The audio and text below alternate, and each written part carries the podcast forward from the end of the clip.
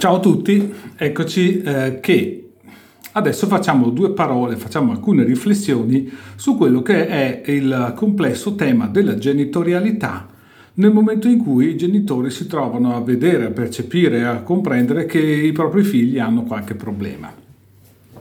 Allora, mh, mm, è un tema molto grande, ma che per fortuna ci sono delle, delle buone novità, nel senso che nella storia del sapere, del conoscere come funziona la mente, ehm, ci sono tanti meccanismi su cui spendiamo una parola.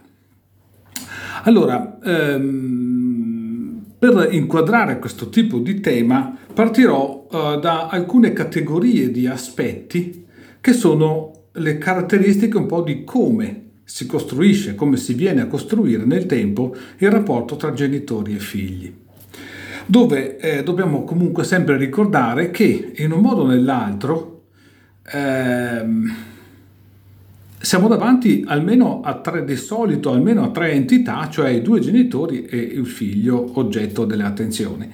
Cioè sostanzialmente a tre punti di vista diversi, a tre modi di interagire diversi, tre personalità diverse, tre esigenze radicalmente diverse.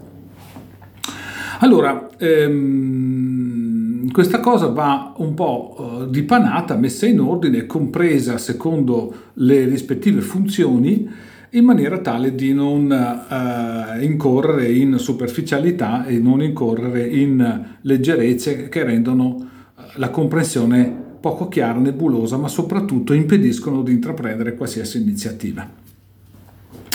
Allora, eh, ho scomposto questa trattazione in più punti, in sei punti per la precisione, e uno è la visione del, del genitore, eh, della realtà che vede il genitore, cioè quindi eh, il come da parte dell'adulto c'è la visione della realtà del ragazzo o bambino. Il secondo punto che tratteremo è le aspettative rispettive che hanno i genitori, quindi che sono mediamente due, eh, oppure se uno solo non cambia niente, e le aspettative che invece ha eh, il, il figlio o figlia. Terzo punto, la fiducia, nel senso che come concetto noi generalmente lo, eh, lo consideriamo come una cosa semplice, lineare, no? io mi fido di te, quindi mi fido, che non è assolutamente vero che è così. La fiducia è un sistema complesso nella, nel suo realizzarsi perché presuppone come io penso che sia dare dei segnali di fiducia e come invece viene interpretato dall'altra parte, che è altrettanto non scontato, non banale e non elementare. Il quarto punto è le dinamiche dell'attenzione, ossia eh, tutta la serie di fattori, certe volte inversi addirittura, di come eh, mediamente i figli e gli stessi anche i genitori eh, adottano criteri di comportamento inconsapevolmente rivolti ad attirare l'attenzione. Il quinto punto è come si fa a guidare un rapporto interpersonale, eh, nel senso di eh, andremo ad approfondire il come ehm, i rapporti umani sono oh, sempre composti di uno che guida e uno che è guidato, nel senso che durante la relazione eh, si stabiliscono un po' delle regole implicite, dei, degli atteggiamenti impliciti, degli assetti di relazione impliciti con i quali appunto eh, uno dei due regole, eh, regole e guida l'altra persona. Ultimo punto, eh, focalizzeremo eh, gli aspetti proprio risolutivi per come affrontare eh, e disgarbugliare sostanzialmente le difficoltà che andiamo a percepire. Allora, partiamo dal primo punto, la visione del genitore e la realtà. Li pongo come elementi separati perché la visione del genitore è una serie di aspetti nei quali con i propri parametri da adulti si interpreta la realtà del ragazzo. E distingo la realtà che invece la realtà è una struttura più ehm, differenziata, più diversa sostanzialmente e nella quale, a differenza della visione del genitore, la realtà è un sistema dinamico, è un sistema dove appunto eh, gli eventi si susseguono perché continui flussi di stimoli e reazioni producono le continue mutazioni del comportamento, delle aspettative, del risultato dei comportamenti. Quindi in questo senso allora cosa andiamo ad anticipare? Andiamo a, a vedere cosa vuol dire la visione del genitore. Naturalmente eh, non è facile fare genitori, questo io l'ho potuto vedere da tantissimi punti di vista, perché? Perché eh, diciamo che la ragione primaria della difficoltà di fare genitori è perché siamo mediamente, noi latini, ipercritici, poco incline alla progettazione, poco incline alla focalizzazione del futuro e sostanzialmente invece molto presi da tutto quello che sono i meccanismi della performance, cioè di quanto le cose vengono fatte bene, i meccanismi dell'approvazione sociale, cioè di quanto nel mio agire so che sono socialmente accettabile, utile, valido, sostenibile moralmente valido e su questa base si costruisce la visione della prospettiva di quello che è il rapporto genitori-figli. Quindi eh, se mio figlio ha qualche difficoltà di qualsiasi genere siano, il primo eh, parametro con cui la nostra mente agisce il pensiero è appunto la paura di essere anormali. Di essere anormali per quanto riguarda i figli, ergo essere anormali come genitori. Quindi non sono un bravo genitore se mio figlio ha dei problemi. Allora, questa è una cosa su cui um, io suggerisco di eh, approfondire, di riflettere molto perché la maggior parte, la stragrande maggioranza dei nostri comportamenti sono totalmente legati alle, pressioni sociali, richieste di approvazione sociali, richieste di approvazione individuali tra persone, cioè a processi di scambio. Se volete approfondire alcuni di questi parametri li trovate su quello che sono le dinamiche eh, sociali di Maslow, no? la piramide delle, dei bisogni di Maslow, che anche se contiene alcuni, alcuni concetti nebulosi e poco, diciamo, poco chiari, ma può darvi un'idea, eh, per quanto approssimata, di cosa stiamo parlando. Cioè il fatto che noi ci sentiamo a posto se sappiamo che in qualche modo abbiamo l'approvazione sociale, che non è reale, nessuno viene a dirci metterci il timbro approvato, ma è quel sistema che la nostra mente produce, che si chiamano proiezioni tra l'altro, nelle quali appunto um, andiamo a individuare se il nostro comportamento o di chi sta intorno a noi è appropriato oppure non è appropriato, quindi se ci sentiamo a nostro agio oppure se ci mette in imbarazzo. Ecco, eh, le difficoltà dei figli sostanzialmente sono parte di quella eh, difformità, di quella incoerenza per cui il primo elemento che si viene a mettere in gioco quando c'è una difficoltà è, primo, ah, io non sono un bravo genitore oppure ho un problema come genitore. Secondo fattore molto importante è che eh, a seguito di questo la nostra mente non fa un'operazione di analisi, fa un'operazione di, eh, di, applicazione di stereotipi, cioè l'individuo che mediamente non ha una forte consapevolezza su questi meccanismi eh, cerca, come dire, per confronto nel, in quello che è la propria esperienza nel rapporto con gli altri, nel rapporto con i figli e quello che ha visto degli altri figli e delle altre famiglie, cerca delle corrispondenze per capire i livelli di normalità o di anormalità. Questa cosa, ehm, che può sembrare banale, in realtà è importante perché invece di acquisire strumenti con cui eh, agire con una certa eh, serenità e certezza, eh, purtroppo la collettività ci dà segnali spesso contraddittori e quindi spesso non in grado di darci le risposte di cui avremo bisogno. Ecco che appunto si genera questa, questa serie di complessità che si sommano. In questo senso la visione del genitore diventa una visione ehm, finora nella mia esperienza di tanti anni ho visto che è una visione sistemicamente iperapprensiva perché per l'appunto è um, socialmente intollerabile che il proprio figlio abbia qualche difficoltà. E questa è la visione genitoriale, più o meno drammatica, ognuno di noi la fa di più, ognuno di noi la fa di meno, poco importa.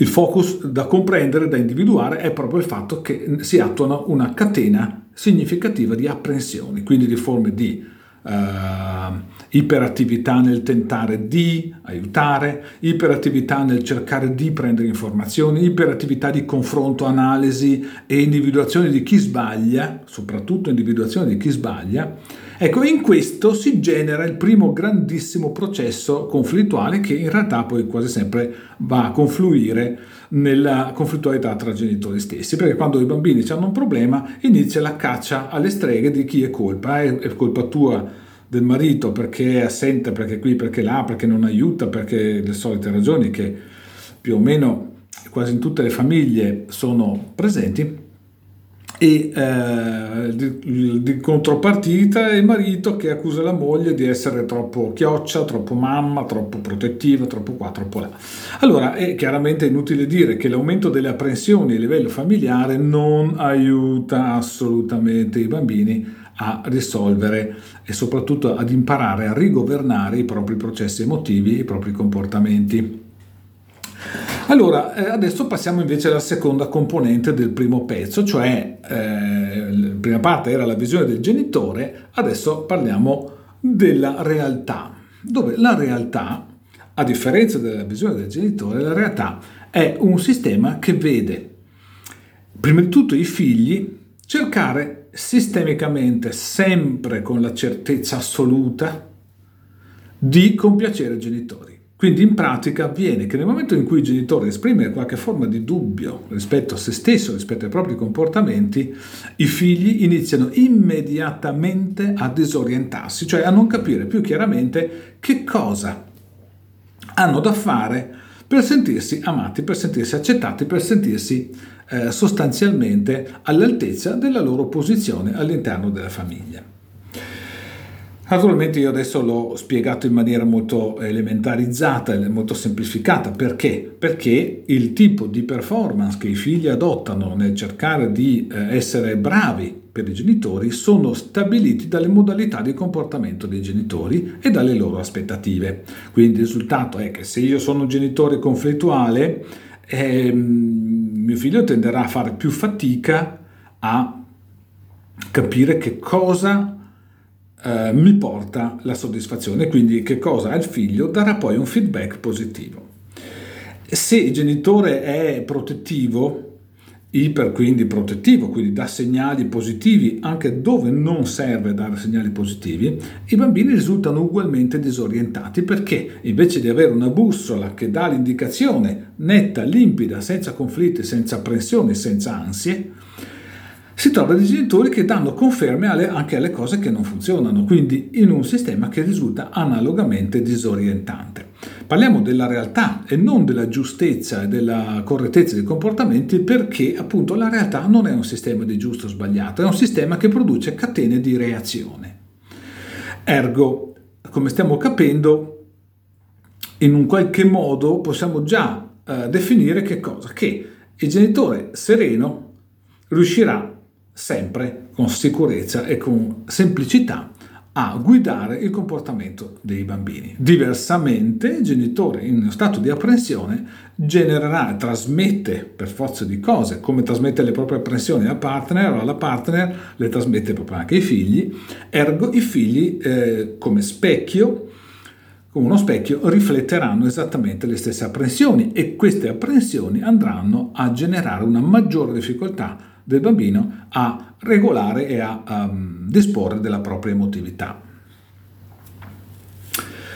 Passiamo al secondo punto, le aspettative dei genitori. Le aspettative dei genitori contro le aspettative dei figli. Eh, come, in che senso si differenziano? Perché è importante eh, riflettere su questo tema differenziando le due, le due aree. Beh, prima di tutto perché le aspettative dei genitori sono aspettative che, prima di tutto, si contaminano nella differenza tra, uh, diciamo, tra i due genitori stessi. Quindi, se a me, marito, non interessano i voti di scuola, a mia moglie interesseranno anche per me. Se a me interessa la, le performance sportive di mio figlio, a mia moglie non interesseranno in reazione a me. Quindi in pratica erano due esempi, questi niente di specifico, erano due esempi con cui eh, far riflettere sul come eh, spessissimo, io direi quasi sempre, nelle dinamiche relazionali eh, si tende più o meno a seconda della coppia, ma più o meno si tende a una contrapposizione di atteggiamenti. Questa cosa ha un certo significato perché eh, perché appunto è quella che poi nel comportamento spiccio del quotidiano genera eh, tutta la serie di segnali delle aspettative genitoriali. Quindi come io mi aspetto che mio figlio sia bravo a scuola, eh, che tipo di domande gli faccio quando torna da scuola, che tipo di domande gli faccio prima di andare a scuola, qual è il tipo di interessamento personale o sulle performance scolastiche dei miei figli. Allora, ehm, i, i ragazzi quindi di conseguenza leggono questi segnali in maniera molto trasversale e io oserei dire anche li leggono ai raggi X, quindi vedendone, vedendone anche l'interno e quello che non si vede da di fuori, eh, comprendendo oh, le aspettative che hanno i genitori. Questa cosa ehm, va compresa, lo consiglio caldamente, perché eh, la nostra mente produce, come sappiamo, delle proiezioni. Ci sono diversi video dove spiego queste cose. E eh, le proiezioni sono un sistema di rappresentazione della realtà, non sono la realtà. Quindi se io oh, mentalmente posso essere convinto che la scuola non è così importante, ma se nella realtà, quindi dei segnali che io emetto, della comunicazione che io faccio con i miei figli, il tema portante è la scuola, per i miei figli sarà chiaro che il mio uh, elemento portante è la scuola, non la loro persona, non il loro benessere.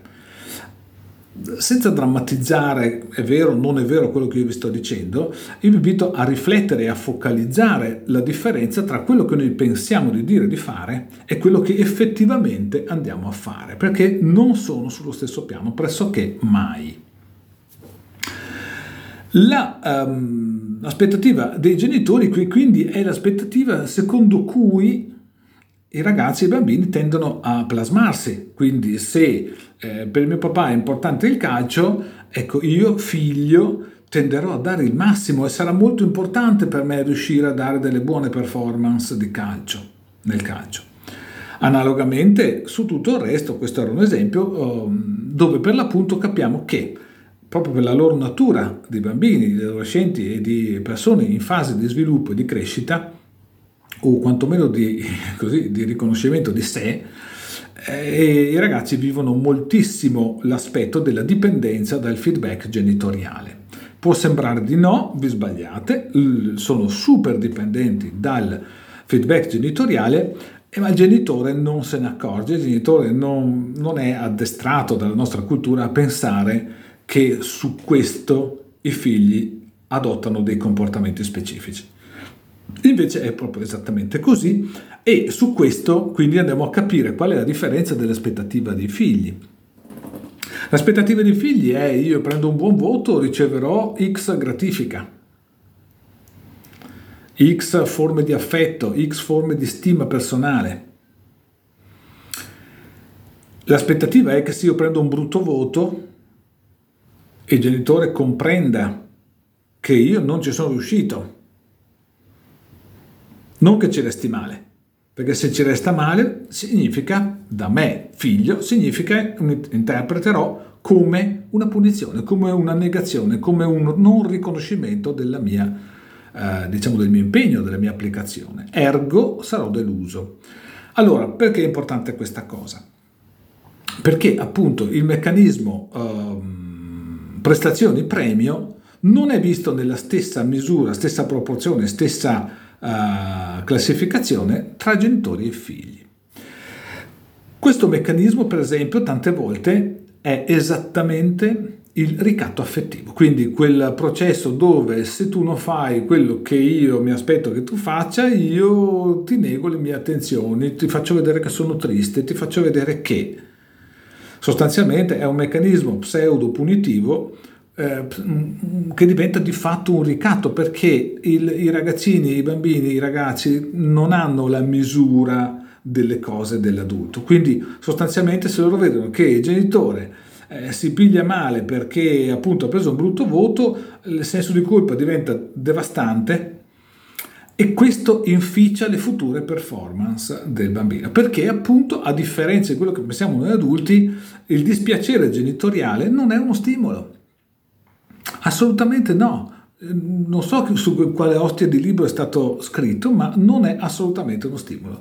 Eh, di stimolo c'è il, eh, il comunicare, il trasmettere la fiducia, il trasmettere il piacere, di stimolo è il fatto di trasmettere la condivisione, la condivisibilità dei comportamenti. Quindi se a me piace il calcio, mio figlio cercherà di essere bravo a calcio, A lui dispiacerà se non riesce ad essere bravo a calcio e si impegnerà da solo a portare le sue performance a livelli superiori. Il mio dispiacere nel momento in cui le sue performance non sono ottime non riesce ad essere un motivatore, cioè lo riesce ad essere se accade una volta o due, ma se questo è il parametro del comportamento genitoriale, non funziona. Infatti è facile vedere come la maggior parte dei figli che per un certo periodo parlo del calcio perché è un esempio più semplice, ma eh, che per un certo periodo si sono impegnati moltissimo a calcio davanti ai segnali di disapprovazione degli errori e quindi del come i genitori sottolineano gli errori più che la bravura, demotiva il ragazzo, infatti arriva a una certa età e più delle volte smette. Quindi ehm, siamo davanti ad una cosa che poi viene giustificata in mille modi perché devo studiare, perché qui, perché là, ma nella realtà, fidatevi, non è così. Nella realtà avviene che il ragazzo si demotiva perché qualora le critiche superano il sostegno, avviene la demotivazione. È questione di tempo, non si scappa. Questione di tempo. Del resto, anche noi adulti funzioniamo nello stesso modo, cioè nel senso che nel momento in cui otteniamo uh, x disapprovazioni, le poche approvazioni, i pochi segnali di stima che riceviamo diventano insufficienti a colmare il buco delle disapprovazioni. A ragione per cui ci demotiviamo e ci viene voglia di cambiare lavoro. Allora, in questo senso abbiamo capito che le aspettative eh, sui comportamenti, le aspettative di quello che il genitore proietta sui figli e le aspettative di come i figli interpretano e riproiettano le aspettative del comportamento dei genitori sono molto diverse, proprio sono antitetiche. Passiamo al terzo punto, la fiducia. La fiducia è un, un, altro dei meccanismi su cui nella mente delle persone ho potuto verificare in tanti tanti anni che c'è una confusione abissale. La fiducia, eh, noi siamo abituati a pensare che eh, la fiducia è quel meccanismo per cui mi fido. No, mi fido, quindi se io ti dico che mi fido, mi fido. Nella realtà purtroppo non funziona così, non è un processo così semplice. La fiducia è un processo di delega, dove appunto io mi fido di te e tu sai e percepisci che mi fido di te se hai la delega a compiere delle azioni, cioè se hai eh, la libertà, la serenità di agire secondo il tuo criterio senza mia, il mio controllo la mia supervisione. Nel momento in cui si innesca il mio controllo, la mia supervisione, tu non percepirai più di godere della fiducia, al contrario percepirai il controllo. Quindi è l'opposto della fiducia. Quindi facciamo un esempio semplice semplice, ed è un esempio, ripeto. Se quando rientra da scuola io chiedo a mio figlio come va a scuola, la prima volta bene, la seconda volta va benissimo, la terza volta va bene, la quarta volta va bene, la quinta volta mio figlio comincerà a dubitare della fiducia che io ho in lui, perché per l'appunto diventa mio, un mio stato di pressione che da genitore esercito sul figlio nel chiedere e nell'obbligare a rispondere implicitamente, perché se non mi risponde ci resto male, ricatto affettivo, a dovermi dare il resoconto della giornata di scuola. Ragione per cui il segnale reale della fiducia è crollato, non c'è più. E quindi in questo senso, come possiamo pensare rispetto alle aspettative, le aspettative genitoriali sono diventate qualcosa di diverso da quello che noi pensavamo da adulti, le aspettative che il bambino, il ragazzo eh, percepisce sono radicalmente diverse da quello che noi pensiamo di pensare. Capiamo quindi che i segnali della fiducia sono un qualcosa di fortemente legato a quello che realmente facciamo, cioè quindi alle azioni vere che facciamo, a come esprimiamo quello che per noi è normale, scontato, ma che di fatto non lo è per niente, ed è proprio il come ci comportiamo.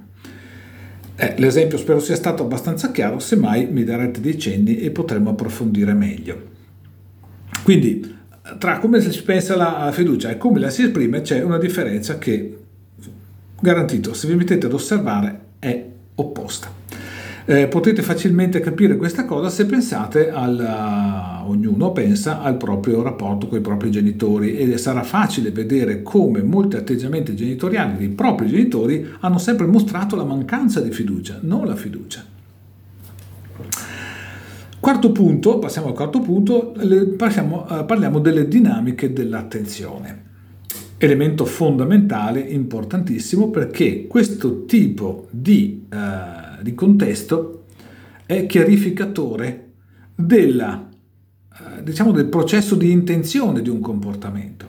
Quindi se io mi alzo la mia intenzione è camminare, oppure comunque è alzarmi, almeno.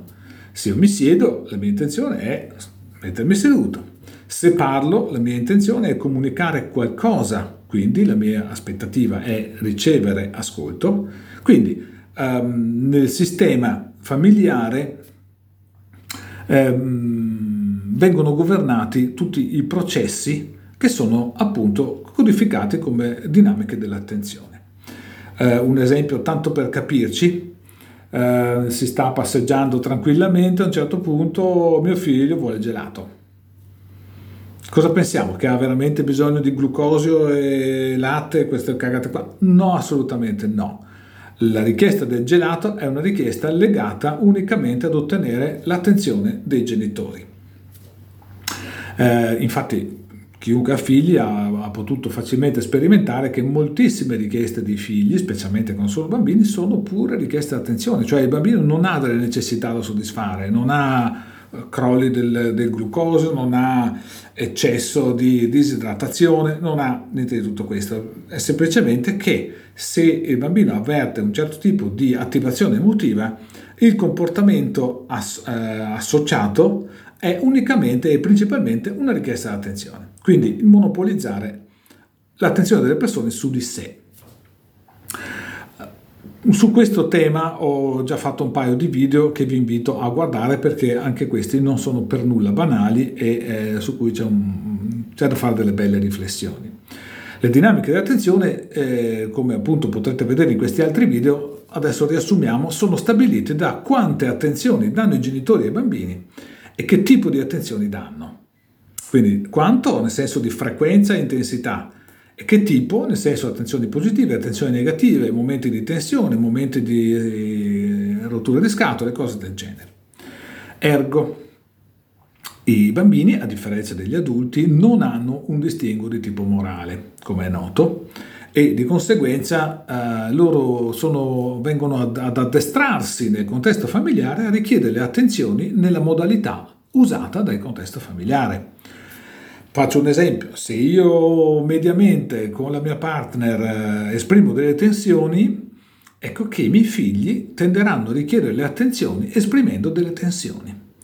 Se nell'ambito familiare le attenzioni si scambiano urlandosi e insultandosi, come succede purtroppo abbastanza in parecchie famiglie, ecco che i miei figli tenderanno a scambiare le richieste di attenzione in modalità appunto di tipo piuttosto negativo, con una voce alta e insulti.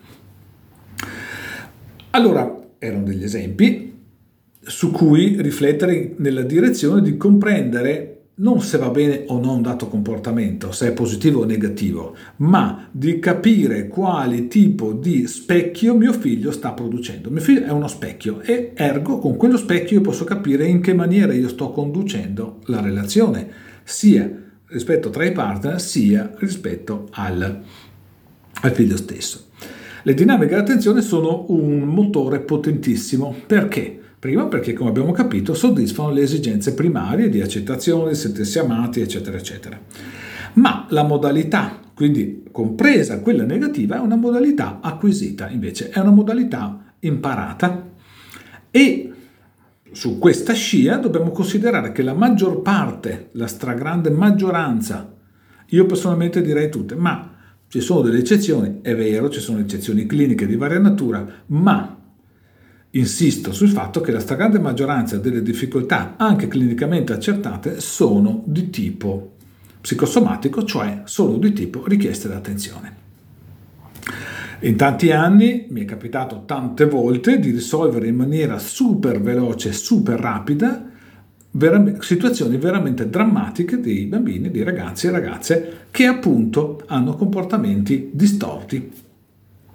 E questi comportamenti distorti sono eh, il diretto riflesso della distorsione del comportamento genitoriale.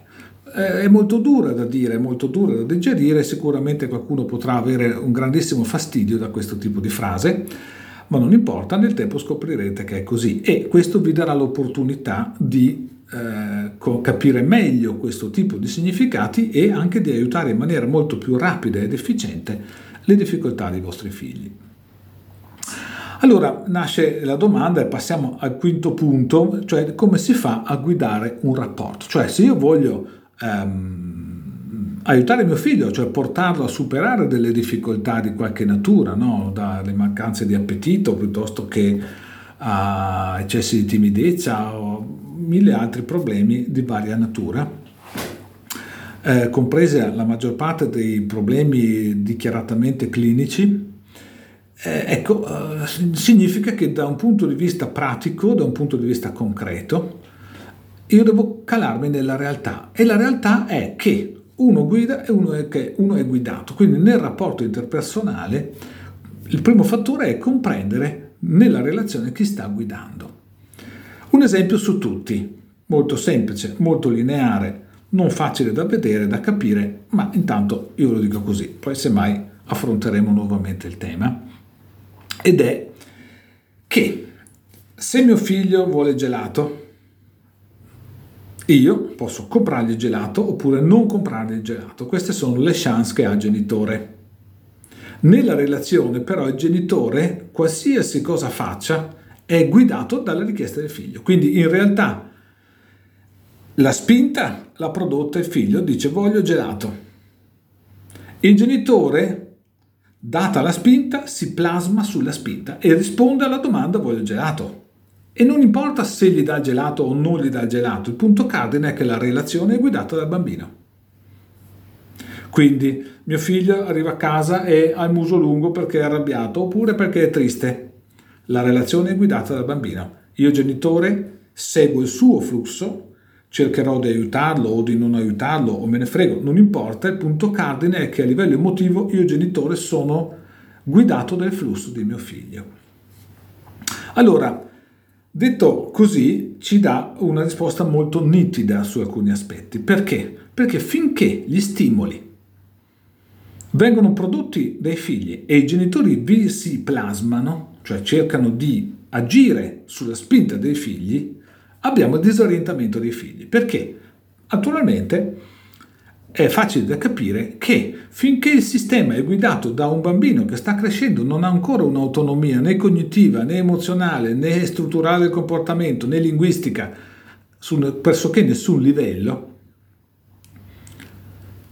e se io genitore mi rendo zerbino alla sua necessità, mio figlio non avrà la guida.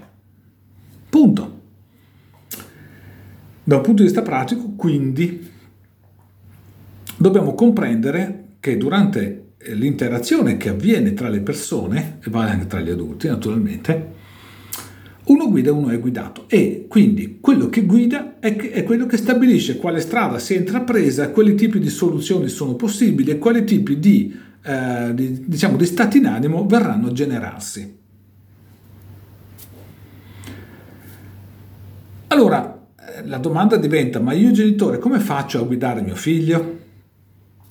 Il primo fattore, e siamo al, diciamo, al nucleo della questione, il primo fattore da considerare è che finché non sono io genitore a pormi da guida nel raccontare, spiegare, ehm, narrare, rendere aneddoti, far comprendere la realtà nella sua complessità, a mio figlio, mio figlio non potrà capire, cioè resterà disorientato e se mi va di fortuna sarà un bravo ragazzo, sarà felice, sarà tutte le cose più belle del mondo. Se invece ci sono dei meccanismi che non funzionano tanto bene, mio figlio li rispecchierà e avrà qualche difficoltà. Detto questo, passiamo all'ultimo punto. Ci sarebbe molto altro da dire, ma naturalmente non posso tenervi incollati al video per quattro ore.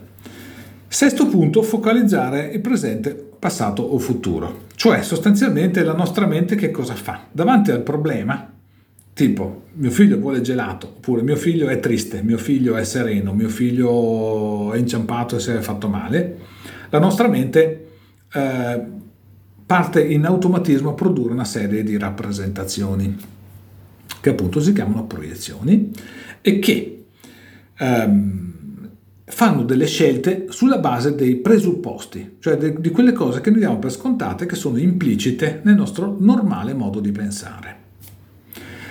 Allora, se mio figlio vuole gelato, il processo è o gli compro gelato o non glielo compro.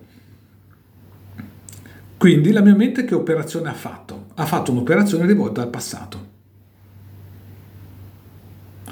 Quindi la, lo stimolo è il bambino mi chiede il gelato, la risposta subordinata è compro o non compro. Uno dice no, ma io compro o non compro gelato pensando alla sua nutrizione, pensando che può ingrassare oppure pensando che ne ha bisogno. È tutto legato alla richiesta del gelato, quindi a un sistema che è già avvenuto. La differenza è, se invece penso al futuro, penso a cosa voglio che mio figlio acquisisca da questo processo del gelato. Quindi non è importante il gelato di per sé, ma è importante come io lo ho addestrato, lo ho formato, lo ho costruito nel comprendere per esempio le sue necessità, nel comprendere come eh, diciamo proietta le richieste d'attenzione. Perché in quel momento vuole gelato, non se vuole gelato o no. Non è importante se vuole gelato. Il punto cardine è che mi sta applicando una richiesta d'attenzione e su questa io sono manipolato oppure no, senza cattiveria, senza niente di malizia, ma semplicemente un gelato. Allora, la nostra mente non è focalizzata a produrre il futuro, se non in termini generici, voglio che sia una bella persona, mio figlio, voglio che diventi un bravo professionista, voglio che sia una persona di successo, ma sono concetti generici che in realtà non riguardano neanche il futuro, ma riguardano delle rappresentazioni stereotipatissime e quasi sempre inefficaci che poi produrranno purtroppo delle aspettative piuttosto negative. Ma eh, ragionare al futuro significa che tipo di eh, capacità sviluppi mio figlio. Capacità reali, non teoriche, capacità reali. Cioè, cosa voglio dire con questo tipo di, uh, di fraseggio? Voglio dire che vi rispondo con un altro esempio. Un giorno una, un conoscente mi chiede, ma secondo te è giusto che mia figlia a 13 anni esca di sera? La risposta mia non è stata di dire sì è giusto o no, non è giusto, come farebbe un qualsiasi moralista, per, con criteri tipo l'età, tipo il contesto, tipo l'ambiente, tipo se da sola, con gli amici. No, perché appunto è come la richiesta del gelato, è insignificante. La risposta corretta è del tipo tua figlia può essere una ragazza capace di autodifendersi o no. E questa è la visione del futuro che ha impostato il genitore. Cioè se io come genitore, sapendo che è una, una, bambina, sapendo che magari nel contesto dove vivo ci sono delle forme di minaccia, la mia scelta genitoriale orientata al futuro non è farle la predica di stare attenta a quelli che hanno bevuto, di cui se accade troppo tardi e stare attenta non comporta la capacità di difendersi. Il punto cardine è se io negli anni, nel tempo, ho fatto scelte tali per cui mia figlia sia in grado di prendere un uomo e ribaltarlo e difendersi attraverso il judo, attraverso il karate, attraverso le mille forme di strumenti di autodifesa che la comunità ci offre, perché voglio dire, non è una cosa nuova, i corsi di autodifesa a tutti i livelli ci sono, sono molto efficienti. E punto cardine quindi non è se mia figlia vuole uscire, il punto cardine è che tipo di abilità ha mia figlia per essere all'altezza di uscire a 13 anni. E se non le ha, la mia scelta genitoriale è gliele diamo queste abilità di difendersi? Gliele diamo le abilità di comportarsi davanti a un maschietto magari un po' brusco, oppure la mettiamo in una teca di cristallo appunto perché non, così evitiamo il pericolo. Allora, in questo senso, la scelta genitoriale e tutto quello che abbiamo detto prima eh, diventa un fattore chiave perché su questo tipo di processo si generano le richieste d'attenzione, cioè che mio figlio mi chiede gelato oppure non me lo chiede proprio, su questo tipo di dinamiche si genera la realtà delle capacità dei miei figli di essere autonomi, capaci di poter ricevere la fiducia autentica dove per l'appunto loro sono capaci di fare scelte eh, coerenti a quello che è il nostro modo di pensare come famiglia e quindi dove la fiducia implicitamente è un fattore che esiste, non dichiaratamente ma sostanzialmente. Ecco, affrontare le difficoltà, per tornare al titolo, e aiutare i figli significa sostanzialmente fare un lavoro di comprensione da un lato dei meccanismi comunicativi, quindi le mie aspettative e le loro aspettative, da un lato i meccanismi del comportamento, come io mi comporto effettivamente, come loro si comportano e quindi capire questa lettura del comportamento. Considerare che la maggior parte dei comportamenti sono richieste dall'attenzione, la stragrande maggior parte dei comportamenti sono dinamiche dell'attenzione, e su questo produrre quello che è la scelta genitoriale di come guidare la relazione con i figli. Per ora è tutto, semmai mi scrivete e mi date dei segnali e faremo altre chiacchierate. Ciao!